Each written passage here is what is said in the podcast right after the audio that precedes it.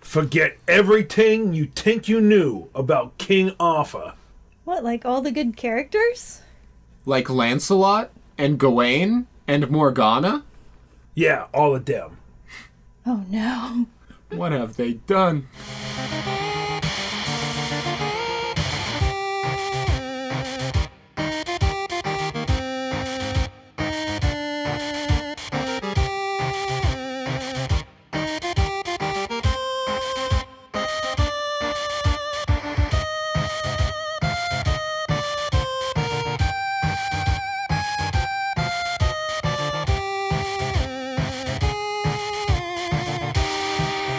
Hello, satirists, and welcome to Swords and Satire, the movie podcast where we turn low fantasy into high art.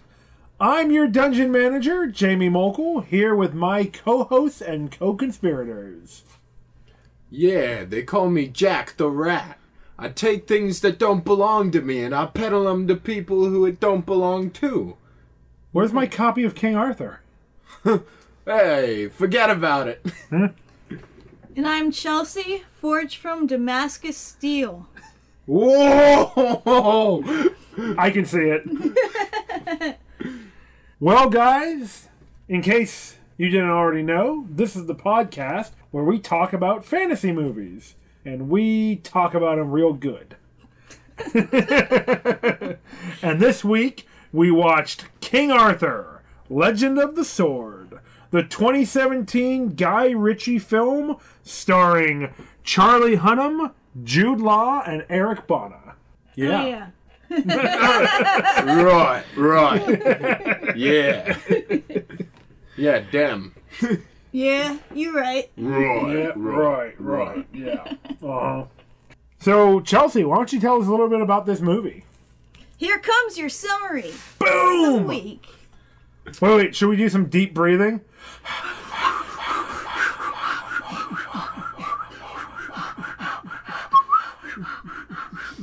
Nice. There's there's your soundtrack, everyone. yeah. Soundtrack for watching the movie. Assassin's Breath.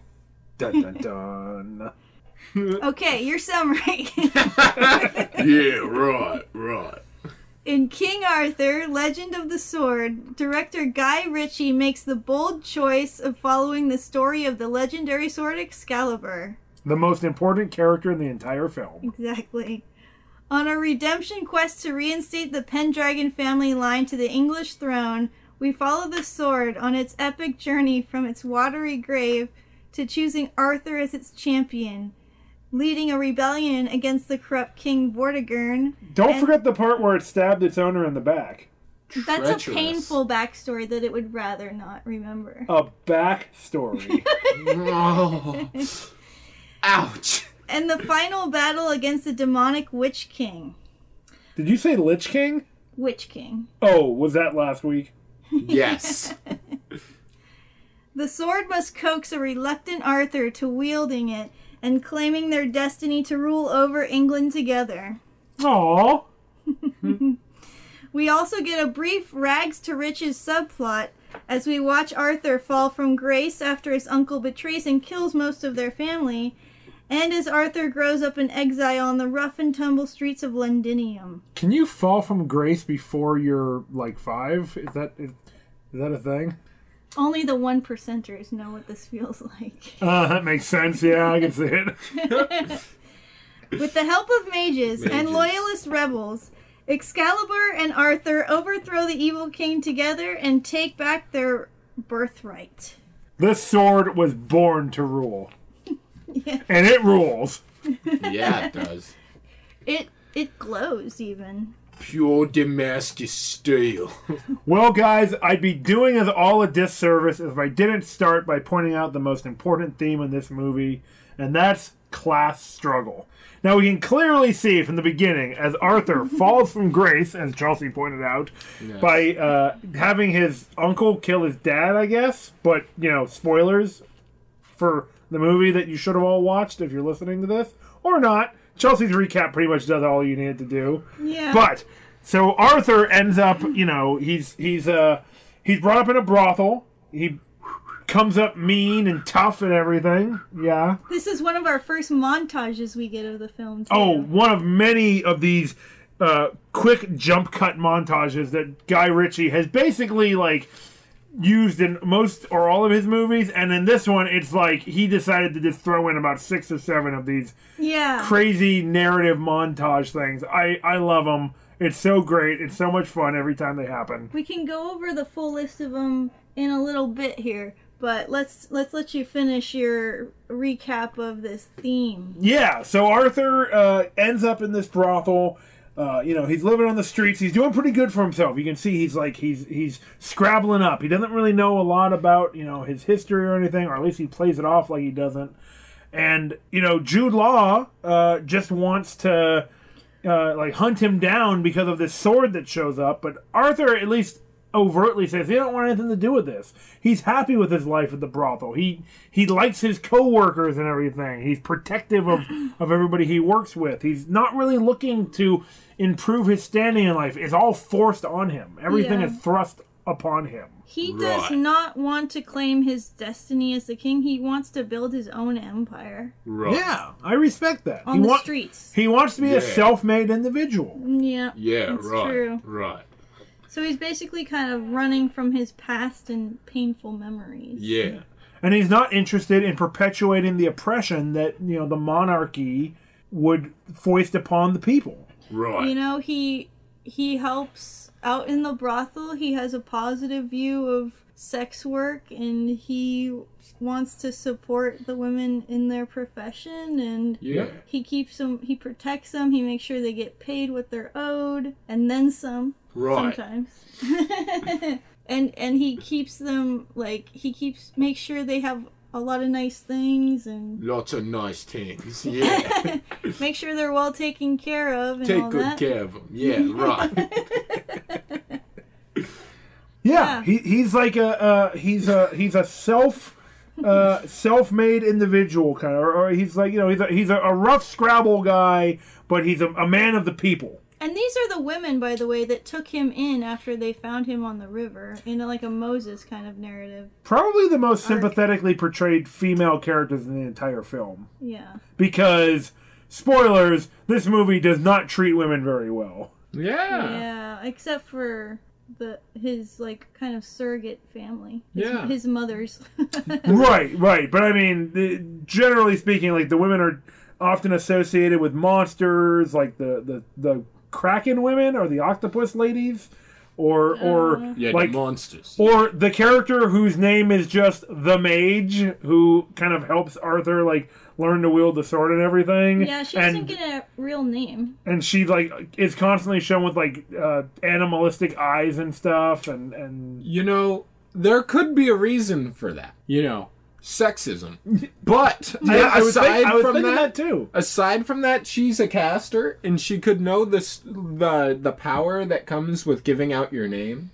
So Oh. maybe maybe there's that magical spin on it, right? Lightsabering here, but I like your explanation. yeah, we Yeah. are No, lightsabering I, here. I'm. You know what? I'm kind of into that. M- Names have power in the magical traditions. This could also have to do with some of the class struggle issues, though, because mages used to have high standing in Camelot until um, what's his Mordred. face? the evil mage Mordred. Mordred. Yeah, we haven't really talked much about the Mord- badass siege that Mordred wages with giant mountain elephants in the Yeah. beginning of the movie. Well, he makes a pact with uh, Vortigern uh, when King Uther, Arthur's father, is still on the throne. And it's pretty fucked up. Uther really yeets his horse off the side of a cliff when he dives onto that pyramid on the top of that elephant's back. Yeah, that The horse is just like, fall! barely makes sense. Yeah. That is a generous that whole level of siege sense in that the you are beginning. trying.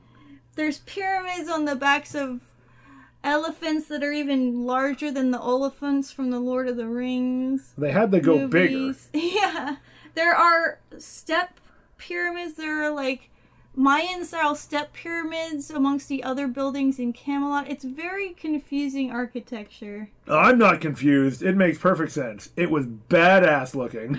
Yeah. I mean, it looked cool altogether, sure, but it just didn't make a whole lot of sense. Uh, it's because the sword had Damascus steel that they got that architecture. Right. So Oh, we yeah, should yeah. uh, quickly describe what Excalibur looks like in this film, right? Yeah, It looks like a I mean, we sword. have to talk about the main yes. character. Yes. Yes, The we main character, Excalibur. That's right. we What should a be talking about beauty. the main character. What a beauty. Uh, Good looking blade. Yeah, it's true. First off, like the etching, like the glowing blue glyphs. yes. Big runes. Yeah. It is Yeah, yeah. very cool. Yes. And that's part of the whole um, theme of like running from your destiny and trying to create your own path in life because Arthur does have an affinity with the sword as a member of the Pendragon line. And, and that's the case because Merlin forged the sword and he imbued that affinity into this magical artifact. A, a particular affinity to this family line. Now, guys, I got to ask you a question. If you could change your fate, would you? I would. Yes. I would. Um, so Arthur, Arthur wouldn't. No, he can't does not want realize to. the true affinity with Excalibur. Yeah, he kind of until gets he like takes sick. it in both hands and is able to kind of look into the painful memories of his past when his parents were killed and when he was betrayed and and face that head on and fully realize who he is. Well, it makes sense. I mean, for him, Excalibur is associated with trauma. I mean, Yeah. he, he the last time he saw this blade, it literally got thrown into the air and stabbed into his father's back, and then his father became stone and broke through a dock and fell into the ocean. Yeah. That was great. I mean, I'd be traumatized. yeah. a lot of fathers, you know, that abandonment backstory. Yeah, Daddy's just going out for a pack of smoke, son. Yeah. Oh god. And then he throws his cigarette through his spine and sinks to the bottom of the ocean. I miss you, Dad. yep. Oh. Tale as old as time. So, yeah, something that's interesting about the Excalibur. I might be going too deep into another topic here, but um, when he wields Excalibur, this is why how we know it's the main character because it has a mind of its own, and when Arthur takes it into both hands, it kind of takes control of him, and he says in the movie that he has he couldn't didn't control his actions when he was holding it. Right. So it takes control of him and does what it wants. It's the protagonist. Yeah. It saves the day. It Yeah. has autonomy. yeah. Right. Arthur has no autonomy. Yeah. Everything is forced upon him throughout the movie. That's But the true. sword is making choices. Yeah. Mm-hmm. And, you know, there's even that moment when he yeets the sword into the ocean, and then he's like running through the forest and he falls into a puddle of mud, into the deepest puddle of mud ever, meets the lady of the lake in a badass shot where Yeah. he's like So floating down cool. and she's like reaching up to him, and then he pulls the sword out of this muddy bog and is just like looking at it like, oh fuck, there's just no escaping this, is there? Yeah, that that scene was so memorable for me. That was like the one thing that sold this film in my mind. Like I actually enjoyed it pretty well, but like that one scene is just so iconic where his hand falls in the puddle and these two like fey fa- like pale women's hands reach out and pull his wrist under and he falls into this puddle and it's like the depths of the lake and she's there and the dress is all fanning out in this like moonlight underwater It's Yeah. One of And- the coolest shots I've ever seen. the sword bursts into flame underwater I and forgot she, about like, that. That yeah. was so Yeah. cool. Super cool. worth the entire film So when he's Worth the wielding price. it, the sword makes him move basically at superhuman speedster levels. Yep. He's he's And- the Flash. he be- basically kind of becomes the Flash with the sword, and he can release the sword can release sonic booms that push whole swaths of foes back. I believe you mean Sonic Boom. Yes. and it can like send jets of like energy, not lightning or anything, but just like a pulse force like force walls. Yes. It that- can chop swords in half. Yeah, it can chop swords in half. It demolishes a bridge that he's like 50 feet away from just by swinging in its general direction. That's right. Yeah, we, we get a lot of like 300 style slow motion shots where the camera is like soaring around the fight from different angles. Oh yeah, this movie owes its entire everything to I mean, obviously for one, Guy Ritchie's just general snatch, lock, stock, and two sno- smoking barrel style, but also 300 and all the action sequences that it's ripping off from 300 and The Lord of the Rings. Beautifully, by the way. Yeah. I mean, Yeah. it's a lot of fun. The fight scenes in this movie are very enjoyable. Really they're, cool. They're they create a great payoff for the build up that the sword gets up to that point because a, a lot of the fight scenes happen in just the last 15 or 20 minutes of the movie with the sword. Right. Um, but so that's a great payoff. It it feels very satisfying in that way. But honestly, the parts of the movie that make it fun for me are those montages. And there Oh, are yeah. so many in the movie, but I love everyone. It was like I almost wish the whole movie could just be that because So, so for the listeners, I mean, if you've seen a Guy Ritchie movie, you know what we're talking about here. These are the moments where somebody's explaining the plan, right? Yes. They've got a heist planned. It's- So they're walking through the plan, and while they're explaining it, we're seeing the moments from the heist or from the scheme. and it's usually like the this team of people explaining it to a new person and the team knows each other and their strategies so well and knows the situation so well that they all are kind of filling in the shoes of the storyteller and transitioning from one person to another Yeah, well, they've read the script, so they know how it goes. but it creates a really dynamic scene and you have to follow from one person to the other as they're explaining the plan and and then it, it jump cuts as jamie was saying to them actually enacting the plan as they're describing it, it it's so much fun to watch Yeah, it's like okay, we're gonna talk to these guys, right? But this one guy, you know, he's he's uh he's really concerned with money, so he's gonna say to me, "Oh well, if you don't pay me enough money, it's not gonna happen." But then Charlie over here, he's gonna do this thing, and then it's all gonna be good. Yeah, Charlie's good at that thing. Yeah. Yeah, yeah. And then someone else, yeah. It, there's so often where they're like, yeah, and then Blue Boy will be there. Blue Boy's a good boy. He's a good boy. Good boy, blue Yeah. boy. That's my boy, blue. Yeah, boy. every, yeah. Everyone just takes turns like s- repeating it back to agree with the Yeah. narrator. Yeah. Someone will be like, "Huh, "Mike, which Mike? Brown nose Mike." yeah, Brown nose Mike or flathead Mike. you're giving me a headache. It's a good gag, and it's one that they go to the well with almost too many times, but I enjoy it. Yeah. but they every do time. it it's so much fun every time with the way they do it i don't care yeah, i don't care that they do it too many times it's like the best part of the movie I so think they like had a focus group where it was similar to economics, where they're like, "Okay, price. Uh, if it's this price." How many would you buy? And then they just found like the perfect medium for how many of these montages they could have in the film Yeah. while people would still enjoy it. yeah And They're like, all right, we can get six in here before we get the most complaints. yeah Let's put it in. yeah. So I I got five of them down. I know I was missing one or I, two. I love that you were keeping track of the Yeah. I did. of the quick cut montage. So Oh, Yeah, there's- let's hear 'em. There was one that I can think of when Arthur was growing up. We got his montage of him growing up and We're seeing him get building older. up his empire, building up his coffers. Getting the shit kicked out of him. yeah. Just like everyone is just backhanding him and slapping him around, but he, God's damn it, he just keeps going. gets Nothing ever back keeps up. him down. He always gets up. He's tub thumping. That's right. Yeah. Yep. And then, um, oh, when that the head of the local uh, constabulary comes in, and they're going over how they got into trouble with the Vikings. That was another one. Yep. Oh, and the Vikings are awesome. Ah. Yeah, he's great. So that is one of the best ones, I think. Yeah. And Yeah. plus, I mean, I gotta give some love to my fellow uh, tattooed hand fellows. So I, Yeah. I, this guy's great.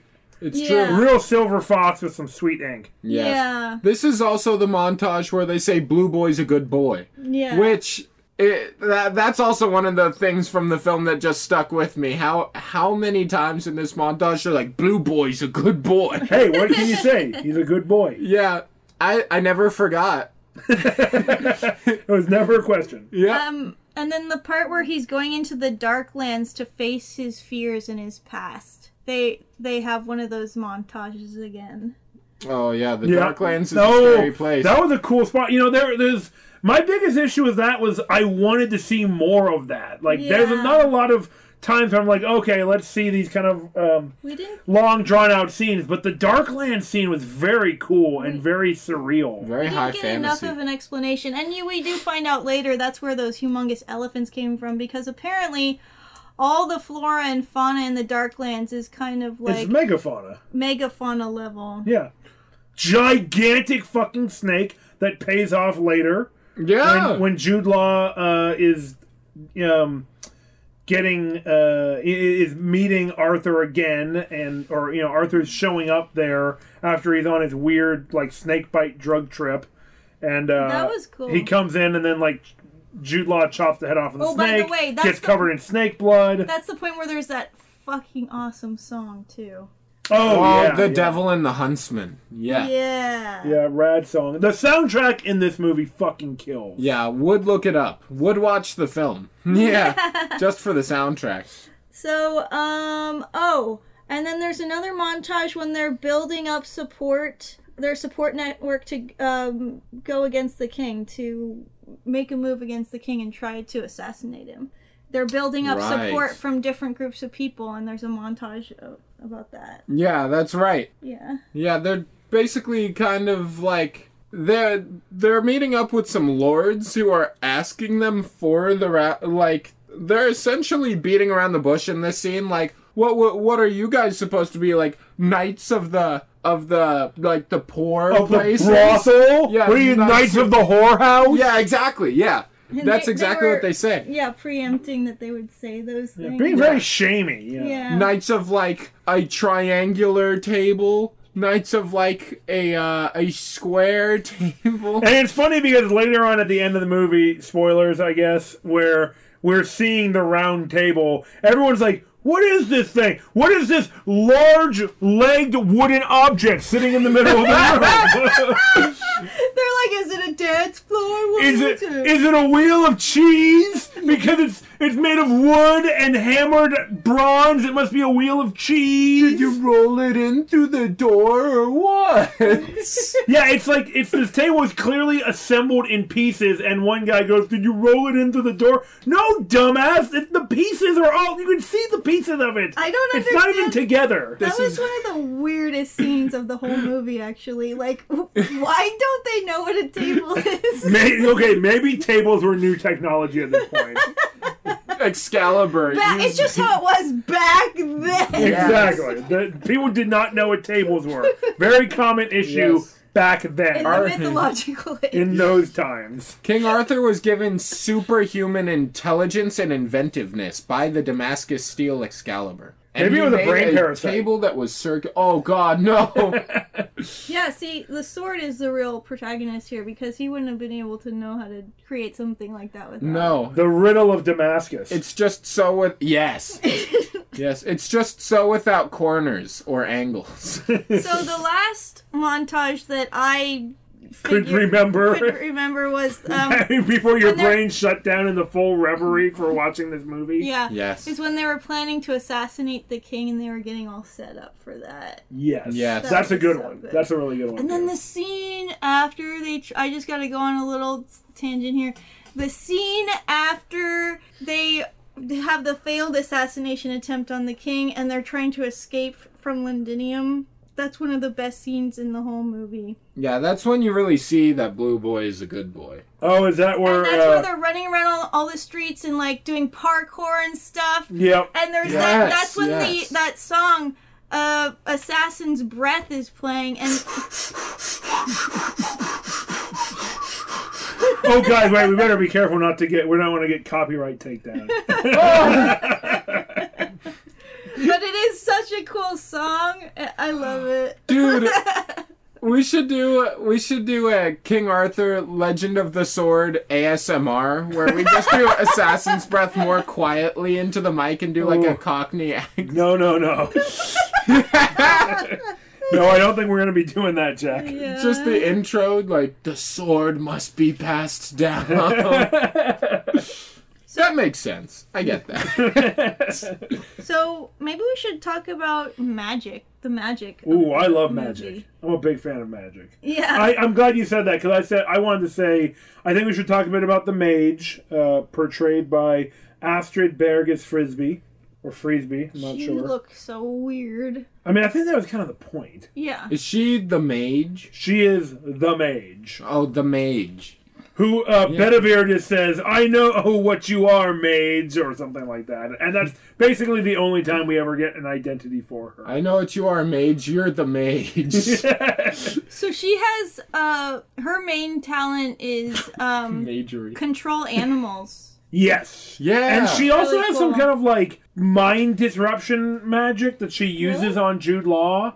What? She's kind of like during when they're Oh, trying to that's right, execute when that's they're right. going to execute Arthur, and she's like calling down the hawk and stuff. you know what it's called? Discombobulate. Oh. yes. Yes, she punches him in the side of the head with both hands and frazzles his brain. No, she like th- they're um, during the scene when uh, Jude Law's about to have Arthur executed. Uh, the mage shows up around the corner and starts like speaking some incantations, and Jude Law's like holding his head and just kind of seems frazzled and and like like he's having a migraine or something. He's freaking out. You know, he's just wild. So I think that was the mage doing that. I think so too. Or that her- the magic she was using was so intense that it. And he's a, a mage himself, and he's been trying to hide that fact. Good call. And um, The magic is like feedbacking on him. it's kind of like feedback cool. almost. Yeah. Yeah. Now we should talk a little bit about his magic too. He has um, the magic of betrayal because all of his magic requires him Betrayal. to kill somebody he loves and Killmonger. feed them to the um, octopi ladies. Kill a So Manjaro. that's not his magic. That's a pact he makes with those creatures. yeah, he's a warlock. It's temporary magic. His he actually does have a magical affinity. Um, because of his connection to Mordred. Yeah, um, he can use fire, but it's not very strong. Well, he he- doesn't yeah. have a strong connection to magic, so that's why he relies on this pact with those octopi women. They're like magical creatures. Is that and how they he- can he he gives them a sacrifice and they give that's when he can transform into that demonic king. I was gonna say, is that when he becomes a Dark Souls boss? Yeah. Yes. Oh, that's so and it true. only Yeah. lasts for it's like an hour long spell or something like that. Yeah, a concentration spell. So yeah. That's why when he gets whacked, he uh, he kind of starts to lose it. It's He's- a he's high price for dealing with a problem. Yeah, You know? murdering somebody you love to get an hour of power to maybe fight off your uh, nephew? Is Arthur his nephew? Yes. Yeah, he he killed first. He kills his brother, and then he tries to kill his nephew, but fails at that one. You know, Well, first he kills his wife. Well, yeah, and then Yeah. his daughter. He doesn't. Those are te- the sacrifices. Technically, he doesn't kill uh, Uther. Uther throws the sword up and stabs himself through the spine, and then turns into a rock. yeah. yeah. it's like he thinks he's gonna lose or something, but it didn't totally make sense. Yeah. He also killed his sister-in-law with the spear. Yeah, Yeah. that's right. I would have loved it if him killing the sister-in-law with the spear made his like unholy pact get stronger. like he loved her Jeez. also, Right. and was like, Oh. "Oh, me killing her! I didn't even expect that to happen." That would be a classic nice. King Arthur move, though, or like Yeah. King Arthurian myth move. It's true. We should also probably mention real quick, yeah, Mordred was at war with Uther Pendragon, uh-huh. and in this myth or in this film, Arthur is the good guy nephew of the king, who is the bad guy. And in the original King Arthur myth, Mordred is the bad guy nephew of the good guy king, Arthur. So Mordred is normally Arthur's nephew. So this movie took a very different turn. Yeah. Well, you know, with a gritty reboot, you have to like juggle around the roles and everything. Wait, uh, It's isn't true. he usually his nephew? I thought they were brothers. Yeah, they can be son. Uh, I think most commonly they're portrayed as nephew and uncle, but I've also seen them as father and son. I've also heard that my they've nephew been brother brothers. son. My nephew brother's son. I mean, this is uh, royal uh, incest. I Yeah. mean, that's just basically again that is just the way things were back then. It's true. It's true. Also, maybe we should have mentioned earlier that there's no official canon for the King Arthur universe. So, if you sure there is. sure, yeah, the Excalibur. Yeah. No, the movie with Clive Owen. That's the official Arthur canon, right? Oh my god. Yeah. yeah, but yeah, is- if you, the listener, went out and wrote your own King Arthur story, there's no one who could tell you that was not the King Arthur story. Technically. Technically true, sure. I mean, Oh. Yeah. I guess. yeah, I there are mean, many different legends written by many different authors. Yeah, so it's since it's kind of public domain and there's never been an official one that people have been like, yeah, that's it. Well, that's why there's so many King Arthur movies. Yeah, exactly. I mean, it comes from a culture that had an oral tradition. So, Yeah. um, you know, bards would retell a story like from their perspective or with their own spin on it, so it would change a little every time. Yeah. Also, in addition to that, even when it was written down, Yeah. people all over Europe would be like, "Oh, that's so cool." I just thought of this great like character I came up with, Lancelot. He's more handsome than Arthur.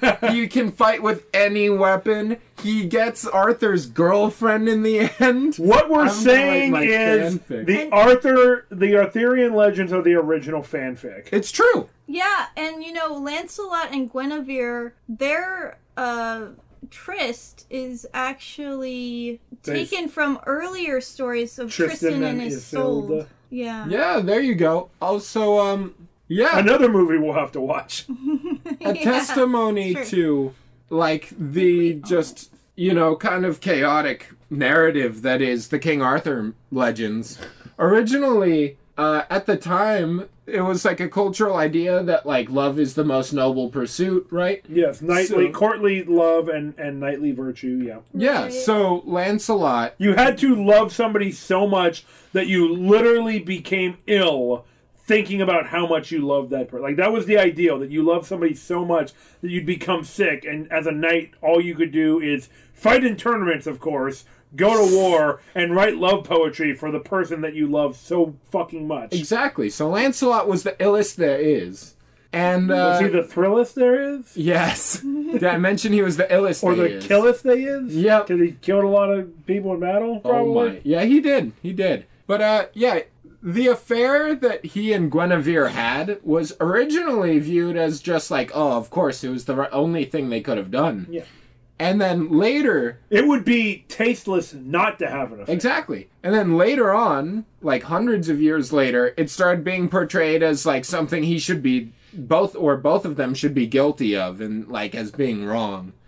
also as like it became a more christian story it also became a more pagan story i i did a little bit of research on this My Well- God. yeah where in the same myth that they first added the holy grail to the king arthur legends they also add the lady of the lake and when they add like gawain who's like a holy knight of the Yeah. round table they also add like the green knight Yeah. Oh Headless yeah, spirit. Gawain and the Green Who's Knight. I his forget his uh, name. foe? Yeah. And so, like, it's interesting how the more Christian it is, the more pagan it is. And this movie, uh, I don't Doesn't think it give was a shit very about any of Christian. Yeah. Yeah, it, it tossed it Not all really, out the not window. really.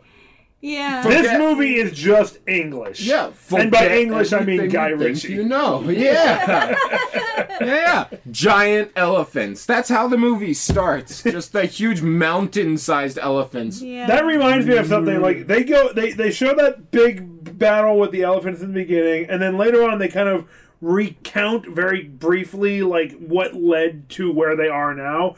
And I was just like the prequel that they allude to. It's just it's so fucking epic. It's like oh yeah, and back then there was. way more magic and tons of wizards everywhere, and they were having fireball battles at every corner, and there was j- more giant monsters. I'm like, uh, can can we watch that? Merlin fucking melted down his magical staff to forge Excalibur. Yeah. And it nearly tore reality apart. They're in the beginning of the movie. They're just incinerating everyone with fucking fire magic and stuff, and it's bananas. And I loved it. I wanted a whole movie that was just the Mordred and Uther story. Also, the sequel seemed pretty sick. We'll talk more about that in rewriting history, of course. But like before and after this film, both seemed like very eventful movies. Not that Yeah. this one wasn't, but this seemed kind of like it would have been the backstory or an interlude between the prequel and sequel. well, Yeah.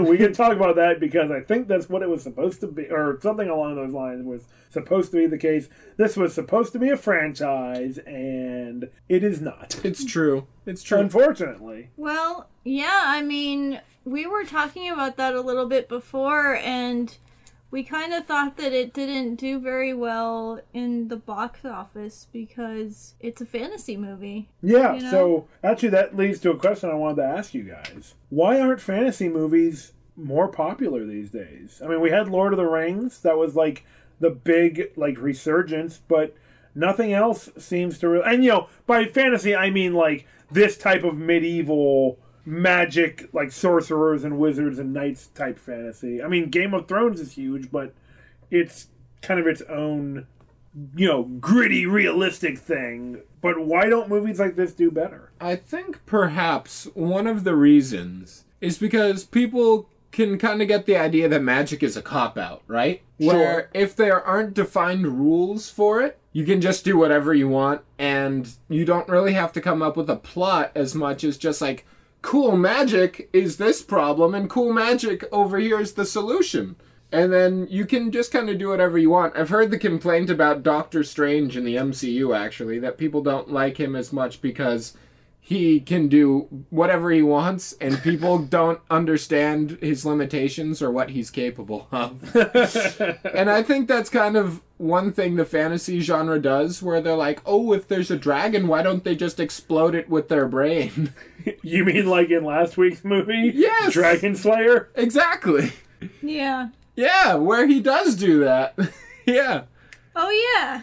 But uh i mean he explodes his it with- body yeah. yeah, I think a lot of people can't really wrap their head around magic because it's also not consistent between movies. whoa sure Yeah, because in one magical, in one film that's fantasy, magic could be like fell, where it corrupts you and it's insane, and most of the other magic is like just teleportation. magic or comes with a something. price dearie Of course, and then there could be another movie that's like Age of the Dragon, where the only magic that you see is just dragons exist and they're like and their gullets are filled with uh, magic, like with an infinity uh, resource of power. yeah, exactly. I think it's just not consistent enough for viewers to want to get into the genre. Yeah, you know, um, sword and sorcery fantasy, which is kind of the our subgenre here of fantasy that we focus on. or sword and sandal, but mostly sword and sorcery. Yes. Loosely. Um, is more of a product of a bygone era that still kind of hangs around. You know what I'm saying? Like that genre was more popular in the fif- films of the 50s and 60s. But it had a resurgence in the 80s and then in the That's early true. 2000s with Lord of the Rings. That was very brief. though. Hercules Like 3D. the eighties was a definitely a stronger resurgence than the early two thousands. Yeah. But um people aren't looking back as much to those times for fulfillment in the, the stories that they want to see in films. They tend to look forward. The most popular um, movies that are fantasy adjacent or outright Superhero fantasy movies. are the superhero movies of the MCU and um, The DCEU, I E guess. DCEU. Yeah. Like that Um, Green Lantern movie. oh, yeah, yeah. Yeah, yeah. Seminal uh, text in the superhero genre. Yep. So those are driving the popularity of fantasy movies right now, or they are the main driving force, and they are more like science fantasy. Sure. And they, they involve a lot of tech and um, futuristic technology in, in terms of that. And um, like space travel and things that are typically associated with science fiction. But they do still have magic and like other abilities of, of typical fantasy heroes. So that's why I say science fantasy. It's kind of a blending of the genres and it, it looks more towards the future and what is possible. And I think that kind of goes along with the current zeitgeist Hmm. that we're living in today. Interesting. So I think people don't want to look to the past as much anymore. They want to look towards the future. Yeah, and you know what? Uh, like I think what another one of the most popular future, uh, future sword and sorcery movies, Star Wars. Oh, really? You think so? Yeah, I do. I do. Are there swords in Star Wars? Laser sword. Oh. Only Jedi's use laser swords. That's so wizard. and those Jedi ripoffs from Starfinder. We're bringing it Oh, yeah. back. The yeah, Solarians. exactly. Yeah, that's right. More on that later. No, but no, you're probably thinking to yourself, I mean, does Jamie asked this question? Does he have an answer? Hey, Jamie, do you have an answer? I do have an answer. Holy God. I have a theory about why fantasy movies are not as big right now, and it has to do with my favorite theme in all fantasy films that I identify in every fantasy movie we watch.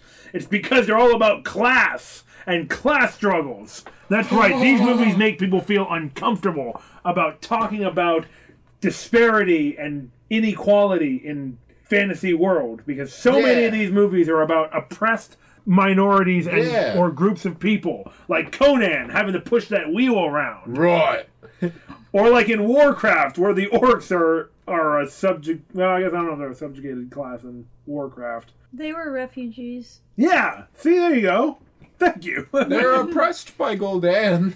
And in this movie, we see, you know, this narrative about Arthur kind of being, you know, uh, like thrust into this position of, of being kind of like, you know, the, uh, Jude Law wants to make an example of him, even though Arthur is not really doing anything to want to act on that. These questions, you know, the way that horror movies often like get into social issues that other types of bigger, more mainstream movies can't really explore or are often afraid or not interested in exploring. I think fantasy movies are kind of doing the same thing and it's it's really easy just like horror to be like, "Oh no, it's just this dumb violence and stuff like this and there's not really any messages." But I mean, if I've learned anything from doing this show with you guys, it's that so often these movies do have social messages. They Yeah. are trying to say something about class and race and oppression and opportunity. And you know, it's often like covered in this in these allegories of fate and destiny and stuff or you know, in this movie we've got like sacrifice and the desire to avoid fate, but all of it kind of gets into deeper social themes that like I said, I think that we as a culture are afraid to delve into these things. We're afraid of the answers we're going to find. It is interesting how, in a lot of these fantasy films, they could make the entire film without showing a lot of issues with the world and society that they're set in. Because. a Right, lot they of could the- be utopian worlds like a lot of like pop films are. Right, and the only issue are dragons or witches or whatever they want it to be. Right. But a lot of times there is that social issue that's going on in the background. yeah. Maybe it's solved at the end, and maybe it's only kind of solved at the end. Like th- the wheels start turning as a result of the main plot. yeah. But uh, yeah, that is always kind of a subplot going on. it's like, you know, in the Hobbit movies they added like this these the subplot with the the mayor of Lake Town being Oh God. like a, a a puppet leader and and bilking the people and and exploiting the people and everything and you know like more movie more fantasy movies are addressing these themes and yet they're we're seeing less and less making it to theaters a lot of these movies that we watch you know for this show either aren't doing super well i mean you know stuff like conan was a huge success back in the day but the more recent stuff we've watched a lot of it has been either direct to video or you know critical failures Yeah, Yeah, not that they all deserve to be either. No, I actually I think this movie should have done better.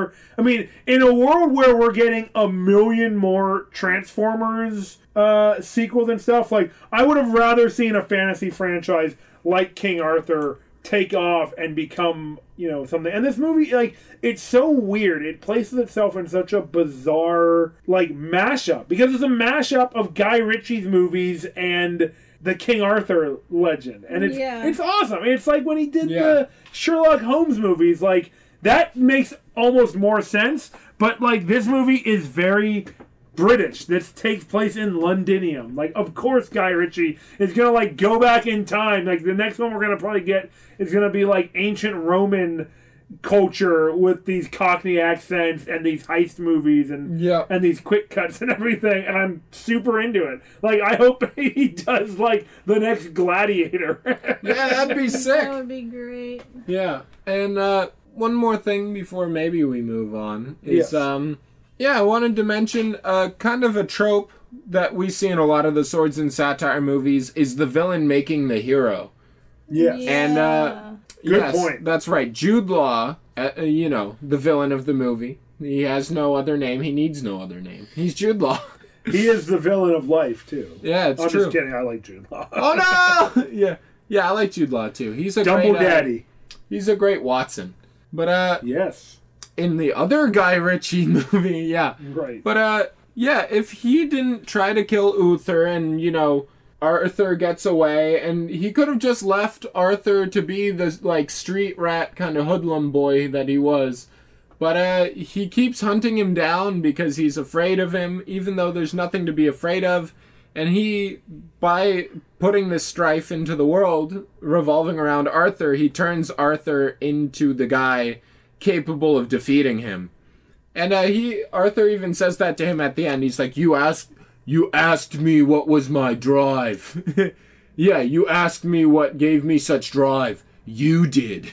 yeah, yeah. It was yeah, you. right, right. Well, you know yeah." what? I'm, I'm glad you mentioned that because this can be a perfect transition to our next segment Oh, Evil, Stupid, or Misunderstood. oh, yeah. This is the part of the show where we discuss whether the villain or antagonist of the movie was evil, stupid, or misunderstood. oh, oh. Thoughts? Oh, oh. I've got one. I've got one. All right. Okay. Yeah, yeah. Stupid with a a. Uh, he had a major in stupid with a minor in evil. okay. All right. I Discuss. 100% agree. Right. He I because think I do too, but let's hear it. he like he wanted to be in charge and he wanted power but like his um, I will I won't even call it ambition because in my mind ambition has the implication that there is some sort of plan or intelligence Right. beyond what you're doing. But no, he's just like I want the power thing and then he stabs his wife and he's like I'm so scary now. I'm a monster. And Right. then he uh, and then he straight like I'm gonna kill my brother and take the throne.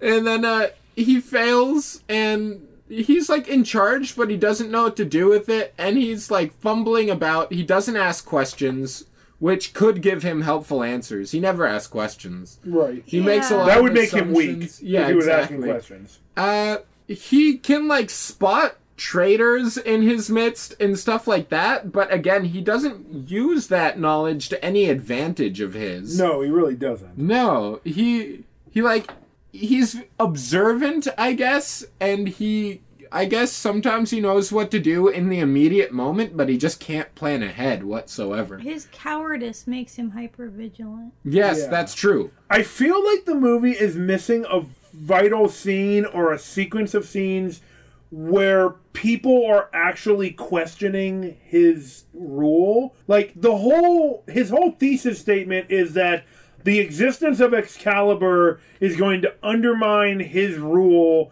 because he's not wielding it. But like we don't see anything that leads us to believe that the peasantry or his men or anything are really concerned with that. Like when Arthur shows up at the site of the of Excalibur, like the guys doing the bookkeeping are just like, "All right, yeah, grab the sword." Like it's like they're a bunch of bureaucrats. They're not like vigilantly looking on, like trying to like wondering if We the gotta find the authority king. yeah, wondering if the authority of their king's being uh, question like these guys seem 100% on board with doing the king's evil bidding and they're not questioning it at all and jude law is just like oh this is going to undermine me and the people will think that i'm weak it's like no dude you're in charge of everything you rule with an iron fist what more like do you need He could have also just gone like the Sith approach where he just like destroys all the records of Excalibur and then people see that sword in a rock and he's just like, "Oh yeah, it's just like a commemorative statue to the battle that Uther won." yeah or, or just like go to fucking tower over it or some shit yeah, exactly. Yeah, just cement over it.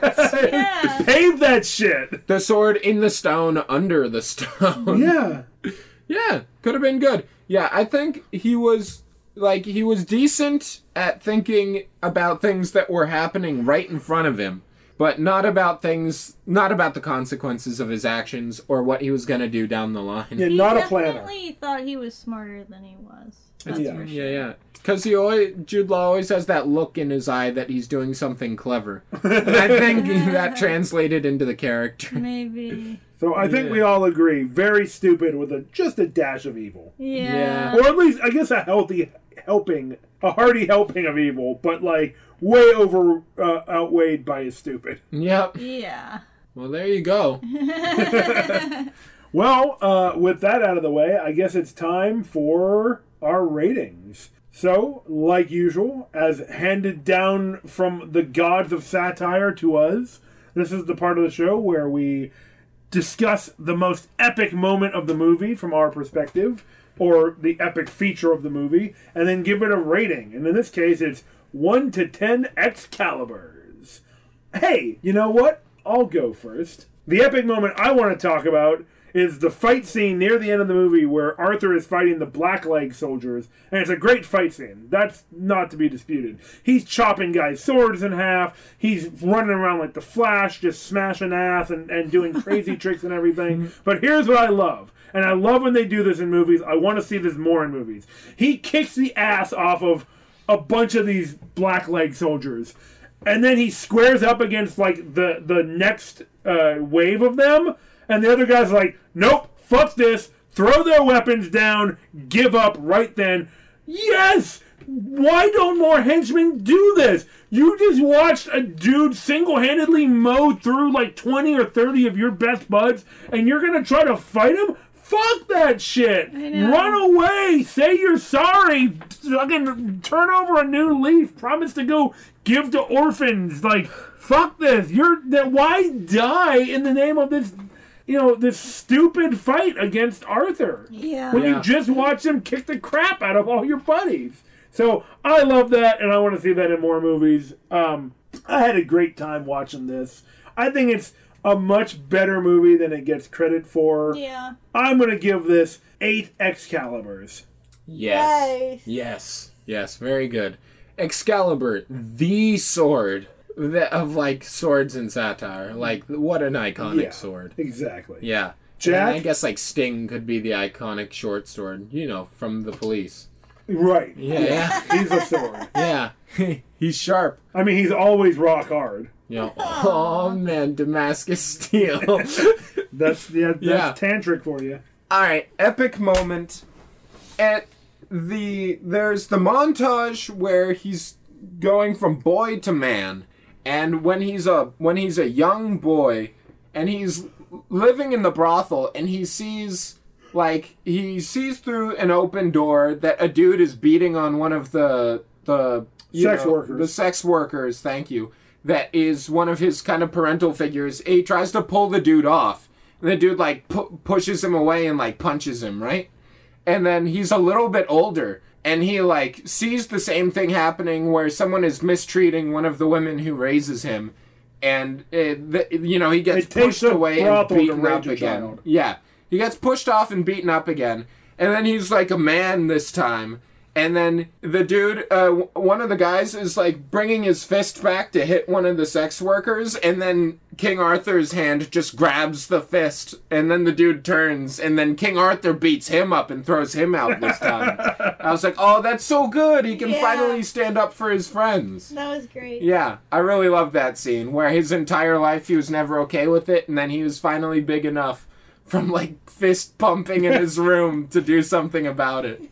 Yeah, not sure how he got all these muscles, but boy, did he get them Ah! muscles. yeah, exactly. Them games. Um, fat gains. shoot dude i really enjoyed this movie I, I enjoyed it a lot the first time i really enjoyed it the second time uh i was gonna give it eight but like i already know in the future i'd regret not giving it nine excaliburs so Nice. nine excaliburs i really recommend you guys watch it also the lady of the lake scene is so epic Oh yeah, that Yeah. that is up there with like the lighthouse, like Willem Dafoe nude beaming the light beam Yes. onto the other character. yeah, Willem Dafoe Like that- naked, beaming while handing Excalibur to King Arthur. oh yes, I want to see that. yes. There's a mashup. for you. There you go. All right, Chelsea, an epic moment.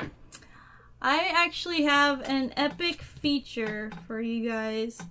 I really love the way when people are using magic, it's or wielding a magical artifact, it's reflected in their eyes. The, um, Oh, yeah. in the iris of their eyes. Um, Oh, yes. Arthur's eyes glow blue when he's using Excalibur. Uh, So cool. Vortigern, Vortigern's eyes Jude Law. glow uh, orange and red when he's using fire magic. And um, the mage is. Uh, she didn't get a name, remember. The Mage. The mage's eyes change to the eyes of the animals that she's controlling Oh yeah. as she's controlling different animals. That's super cool. That was a really neat feature. I like that element. Yeah. Um, I like it when magic shows some kind of physical sign on the wielder. I think that's really neat. Yeah. And something we don't see enough of, actually. Totally. Um, I, I So- think that that would be awesome to see in more movies. It would give the, the world a more lived in feel. I think for the ambiance and storytelling style, I've got to give it a nine Excaliburs. Nice. Man, I, I, I didn't know I was going to go so low compared to you guys. Man, Yeah, we're at an 8.75 average rating for this one. it's pretty good. Nice. Yeah, Pretty good. Maybe maybe I Yeah. should maybe I should raise my score to a 9. An Excalibur, a Sting, and is there a uh, is there a uh, legendary butter The knife? sword from Kroll or the the the, uh, the like wheel blade from Kroll. Nice. oh yeah. It's not a butter knife, but Ma- In the throwing bo- the like throwing boomerang knife from Beastmaster also. yeah, I mean it's basically that. Yeah, yeah. God. Well, there you go. All right. right. Well, then it's off to the bounty board.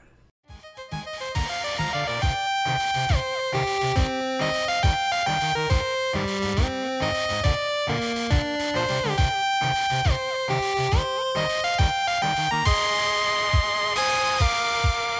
Oh, what who's yeah. on the board this week? Who is on the board this week, indeed?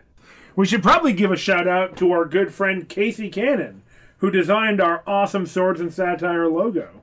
Yeah. She's a graphic designer, and you can check out her work at caseycannon.design. So check that out if you're looking for any graphic design work. Check out the awesome stuff she does, and check out the website and see what um, you know Yeah. she might be able to do for you. It's true. Something on the bounty board today for all you listeners. Drink a glass of water when you feel thirsty. Oh my gosh, I could not have given a better bounty for the day. Wow. Uh, uh, look at sunshine. Like directly. no, not directly. no, don't look at it directly.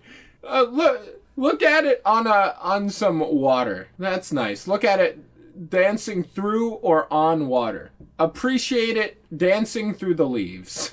Oh, Very, Yes. very poetic. Yes. That's a good bounty. Um, I'm going to suggest that people watch a Swords and Satire movie you haven't seen yet. Oh, yeah, that's a good one. Nice, That's a good one. The ba- uh, y- what you will receive for this is uh, improved quality of life. That's right. All of these things will increase your quality of life by, uh, let's see if I can get the calculations right here, uh, 56.4 points. Yes. Uh, Nice. Yeah, it's true. Also, uh, uh, just if you want to see some of my doodles, uh, look me up on Instagram under uh, Jacksod Shadow Walker. You better spell that. J A XOD Shadow Walker. yes. Now, uh, is there uh, two W's? Yes, there are two W's. Okay. And, uh, you know, it's just a little place where I'm going to be posting some doodles. So, yeah. Nice. I'll visit it. Oh, No. me too. Yeah, yeah. Do I get experience? Uh, you get to look at art. Close I enough. think art gives experience. That's like life experience. Oh. art is like Fuck that. I need combat experience. oh. Maybe if you hit someone with your phone while you have my account open. Oh, but you know what? It's okay because I have bard levels. Oh, that's nice. Perfect. Art is like uh the fruit of the heart, dude. Yeah. And art is nature's candy. Yeah, there you go. If fruit is nature's candy, then I guess art is too. Yeah, there you go. Yeah. A takeaway for the day. Well, with that out of the way, I guess it's time to rewrite some history. This is the part of the Oh, podcast boy. where we take the movie we just watched and we discuss ideas for a sequel, a reboot, or a spin off. And I think we kind of know where this has to go. This movie was supposed to be the beginning of a franchise. We need to talk about where it would have gone from here. There's so many adventures the sword could have after this point. I know that time, like later on, it's when it's life when it's used to like open a bottle of mead. Just just the phrasing that the sword could have. Not not what Arthur and his friends. This is the legend of the sword, Jack. it's I- in I the know. title. It's Damascus Steel. yeah, I get it. but uh, the sword is the most important character. it could open a bottle of mead. That's great. Just it'll be on a fail army video thousands of years from then, where someone tries to open a champagne bottle with it and it just cracks the entire thing. it just destroys the ship that they're trying to christen Oh, oh with its no. shockwave. Yep. So th- in the legends of King Arthur, um, he is supposed to be well known for repelling Saxon invasions into England. So what, Those bloody, bloody Saxons. what we could do Yeah, is, um, and they were setting up an issue with the Viking ambassadors that were there at the end of the first mo- uh, at the end of this movie that we got. White So I think that the uh, the next movie could be centered around a conflict with the Vikings. Oh, interesting. Something related to that. Yeah.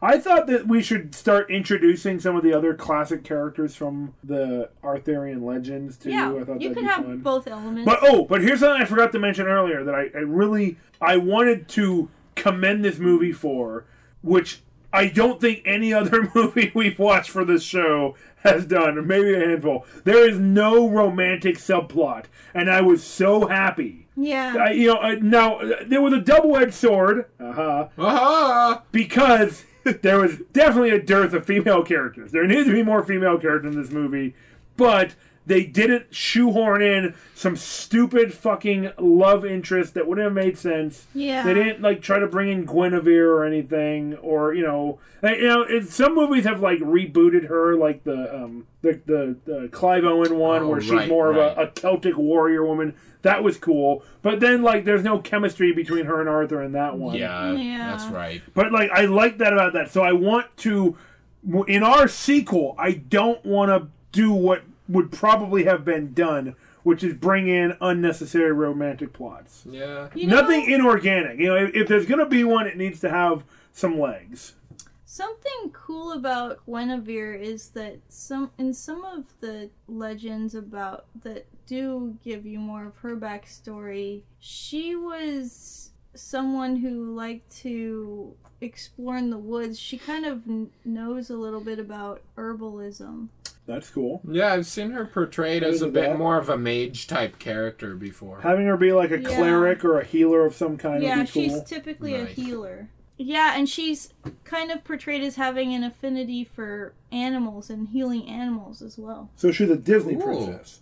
That's nice. Yeah, Well, I maybe could they see that. copied that. I don't know. Yeah. Oh God, that'd be No, I, wild. I like this idea. I like giving her. I I feel like a lot of the King Arthur movies I've seen or stories I've read um, often just kind of cast Guinevere in this very passive role. yeah. At the I don't same like time, that. that. maybe we don't want to have a romantic subplot. Maybe we it would, maybe it wouldn't, but it doesn't have to be it could just be implied that it could go there. Sure, exactly. it Um, builds up more It organically. doesn't have to be overt. It doesn't have to end with the scene in every fucking movie where it's like the king and this female character who they've built no chemistry with are suddenly like standing amongst their people, like getting married or some shit, like after no time building up the relationship. Like string it out over a few movies. You could establish her role as a healer and a cleric in her own right and like show her value to the community in that way. Yeah. And, and and kind of give her more of an identity with some backstory,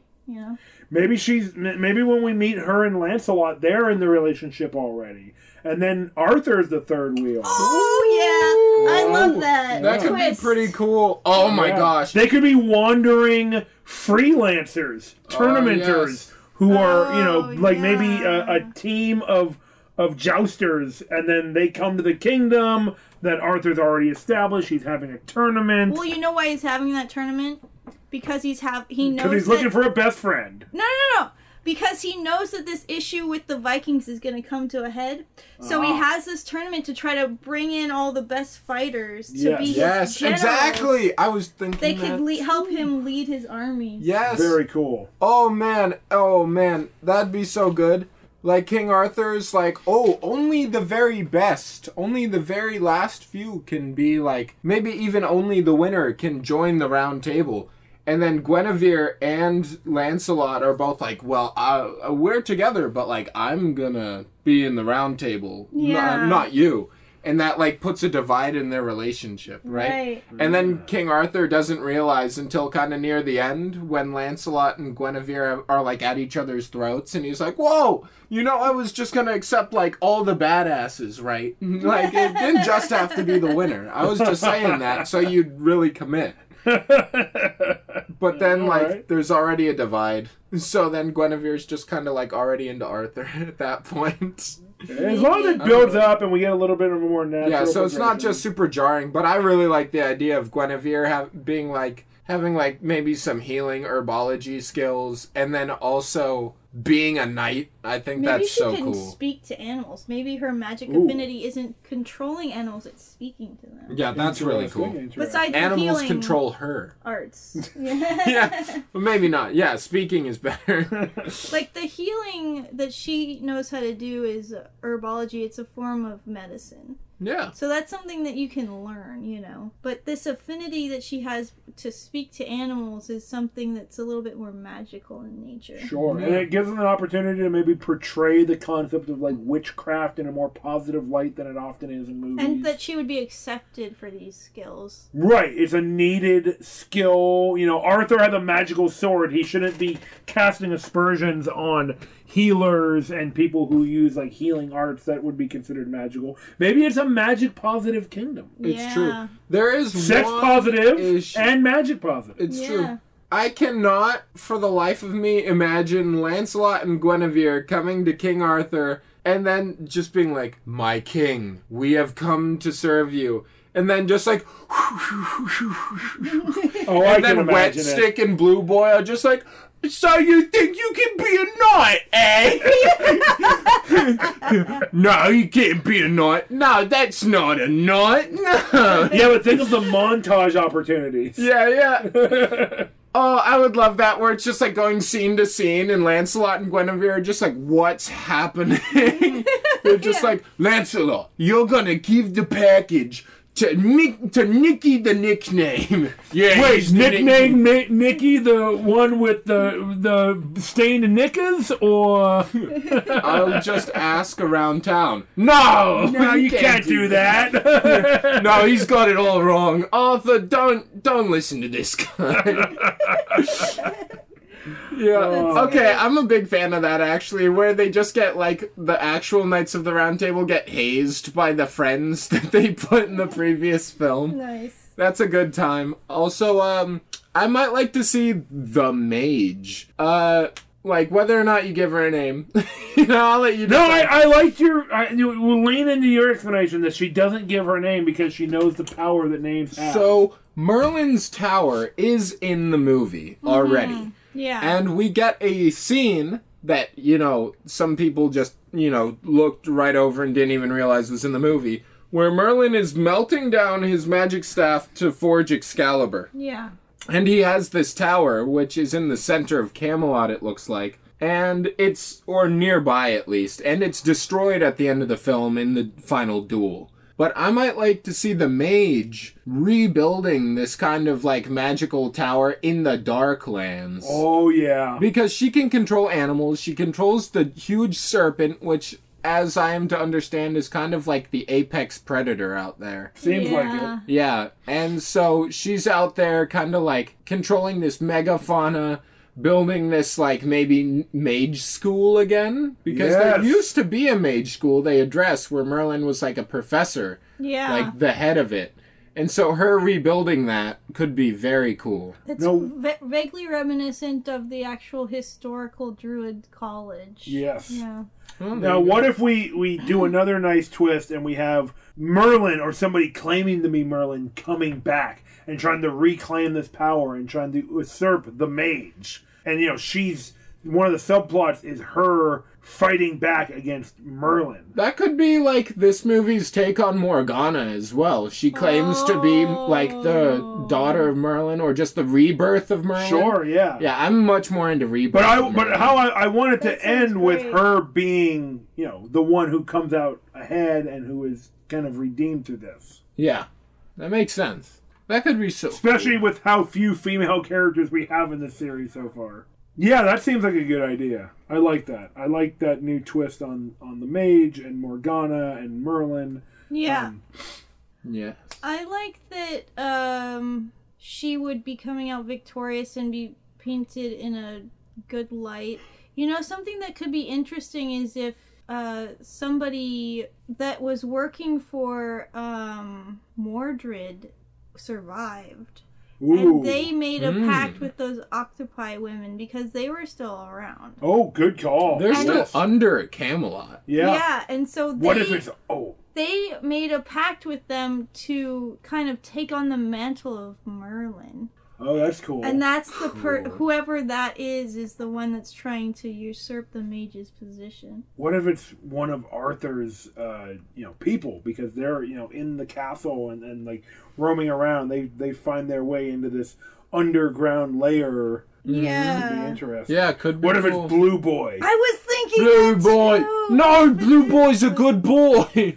But is he? He's tortured Can now he that be- he saw his father be killed. Exactly. Can he be a good boy after watching his father tortured in such a horrible Oh, way? He That'd never be wants cool. to be in that powerless position again. He Yes. wants to have the power to save his loved ones. Dude, I would love to see him redeemed and become like the next Merlin figure by the end of that film as well. I mean, that's fine. We, Like we can people we can claiming explore to be with that. Merlin. Sure. Yeah. Well, I mean, he f- he forms this dark pact, and Yeah. he's like a big bad evil guy for the movie. Yeah. yeah. But by the end, also, Maybe the mage f- gives him mercy. yeah, exactly, yeah, spares him, and then he's also working with this Morgana figure. Also, Excalibur is formed from Merlin's staff, right? Yeah. So I think it would be really cool if Arthur was getting like these kind of visions the way he does from gripping the handle, Yeah. where he actually is kind of like speaking with almost like a force ghost of Merlin throughout the film, Oh, that would be sick. where he's like getting these premonitions. And then, like, he still can counsel with his dad, too, yeah, and because stuff like in- that. you you've got a great point there because in the memories that he goes into, he can interact with them in a different way. It's not just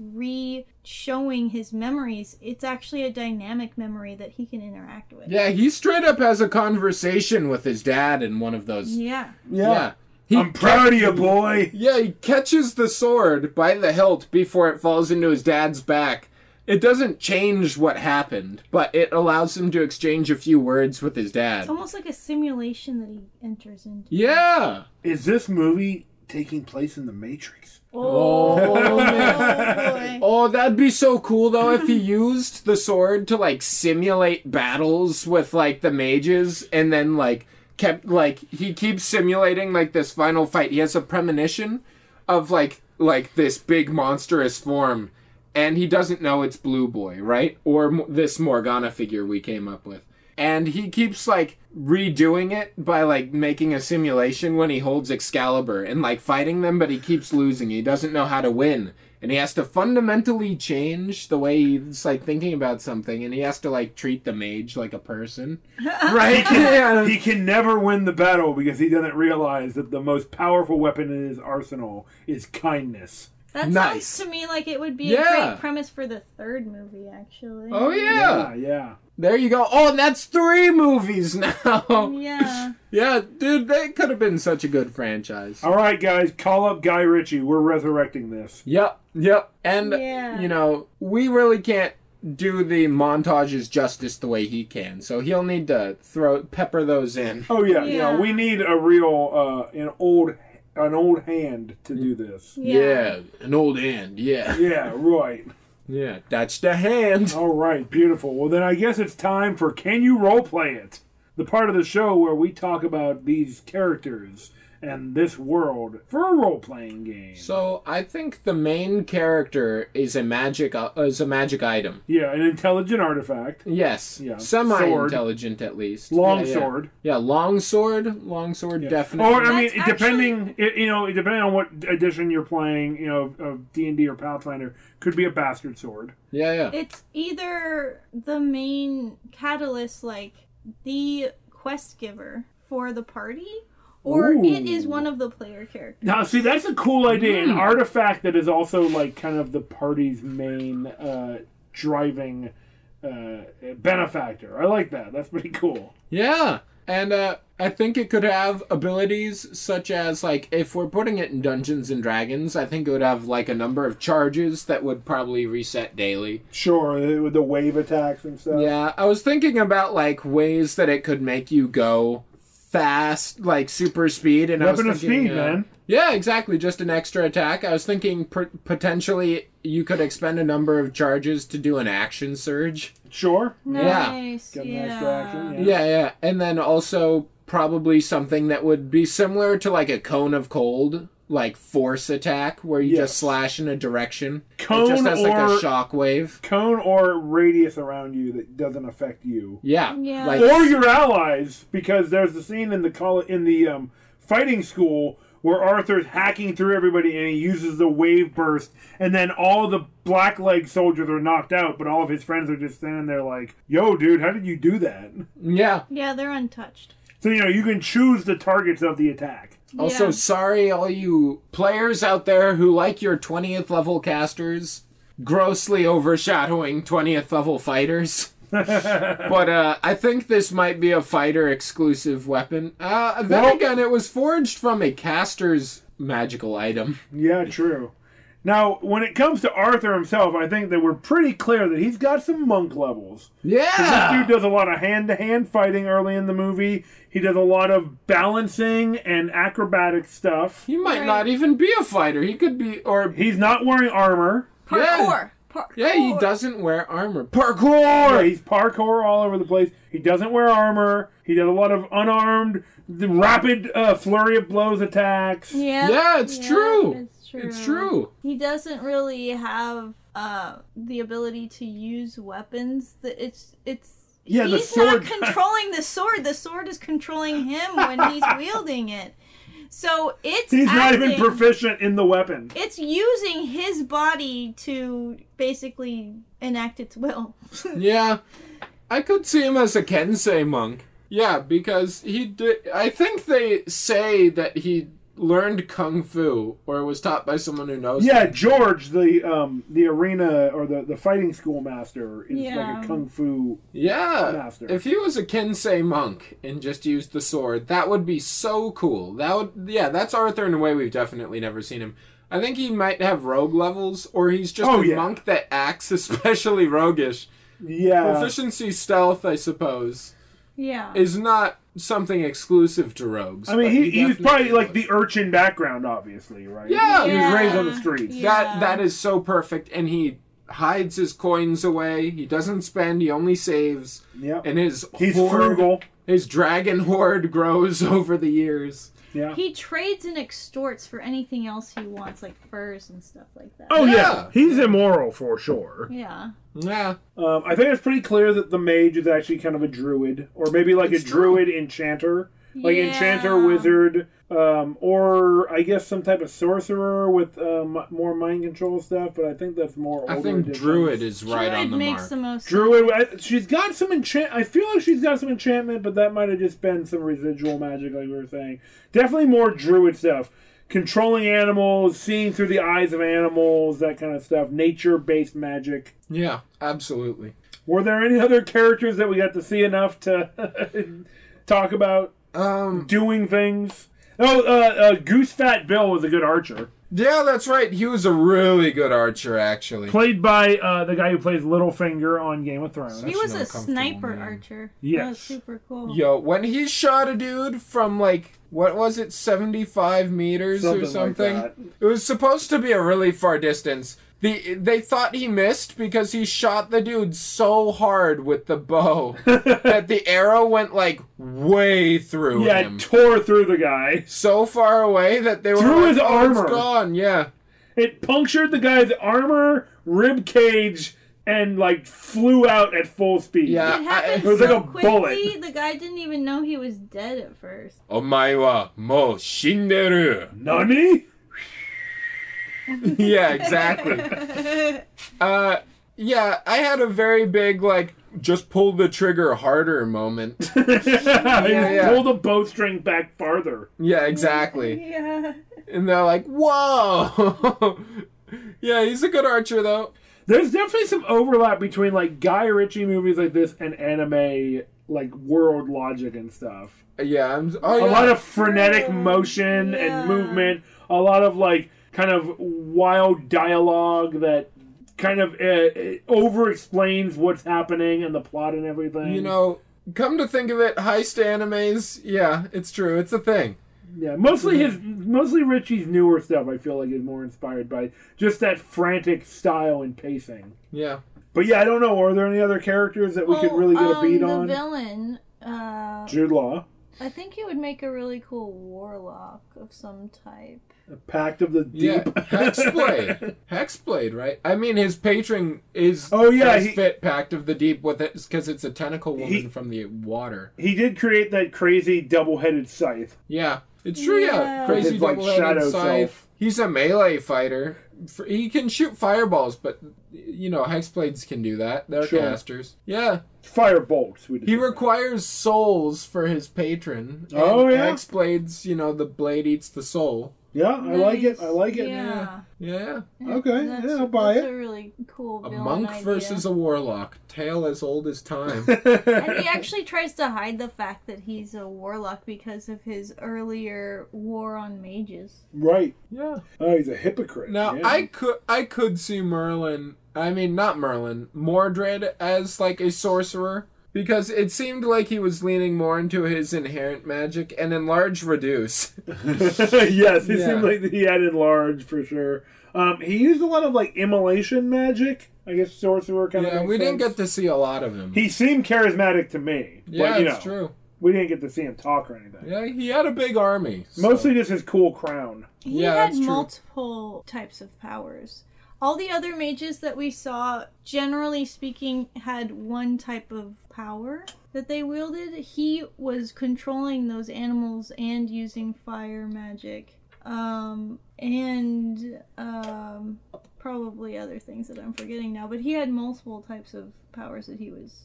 Yeah, I mean, he oh, was he, like he had like obscuring mist and heat metal and Oh, Yeah. that's Other right. types of He things. did. He had He- all those. He seemed like the highest level character in the movie. I mean, you know, He did. Uther beats him more by like having a more powerful artifact, but Mordred had the greatest overall power. Just Uther had like protection against magic or something. yeah. So he was just Uh, he making did. his saves all over the place. Yeah. Well, it was Excalibur that was giving Yeah. him that ability. So Excalibur obviously gives you advantage on saving throws against magic. Yeah. Yes. yeah, exactly. Man, what an artifact. I Yeah, it just know. uh, like has the mage slayer feet from Definitely. 5e on it.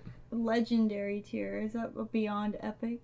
Um, artifact is like I a think thing. in and artifact, of yeah, itself. artifact is just Yeah. like a, a magic item that is beyond all other magic items. right. Like the belt of dwarven kind. Isn't that the one? Is that an artifact that makes you grow a beard? Yeah, yeah. If you have that and the axe, don't you like become a dwarf? I think so. Yeah. Yeah, it just actually turns you into a Yeah, it dwarf. slowly t- transforms you into a dwarf. Yeah, there's stuff like that in 5e where it turns you into a Yuanti abomination. So Ooh. yeah, that we should have why we didn't talk about that in the first episode with Conan the Barbarian. That's okay. We'll redo Conan someday. One day, yes. Yeah. We'll watch the Jason Momoa. Well, we Oh, have to God. watch the second one still. Conan the Destroyer. Oh yeah, Yeah. we'll get to it. No mill though. No Right. mill. He traded that in for the uh for the stone, the serpent eye, right? Does Probably. he still have that one at the end? I we'll don't- listen to the episode. yeah. yeah. Didn't he give that to his girlfriend? Yeah. All right, so I think that pretty much wraps it up for the uh, viable role playing bit, um, Yeah. and that wraps it up for our show. Yeah. We'd like to thank you all for listening to Swords and Satire. If you had a good time, why don't you sneak on over to iTunes, roll a stealth check, and leave us a five star review? It would really do us a lot of good and help spread the word about our show. Yeah, spread the word.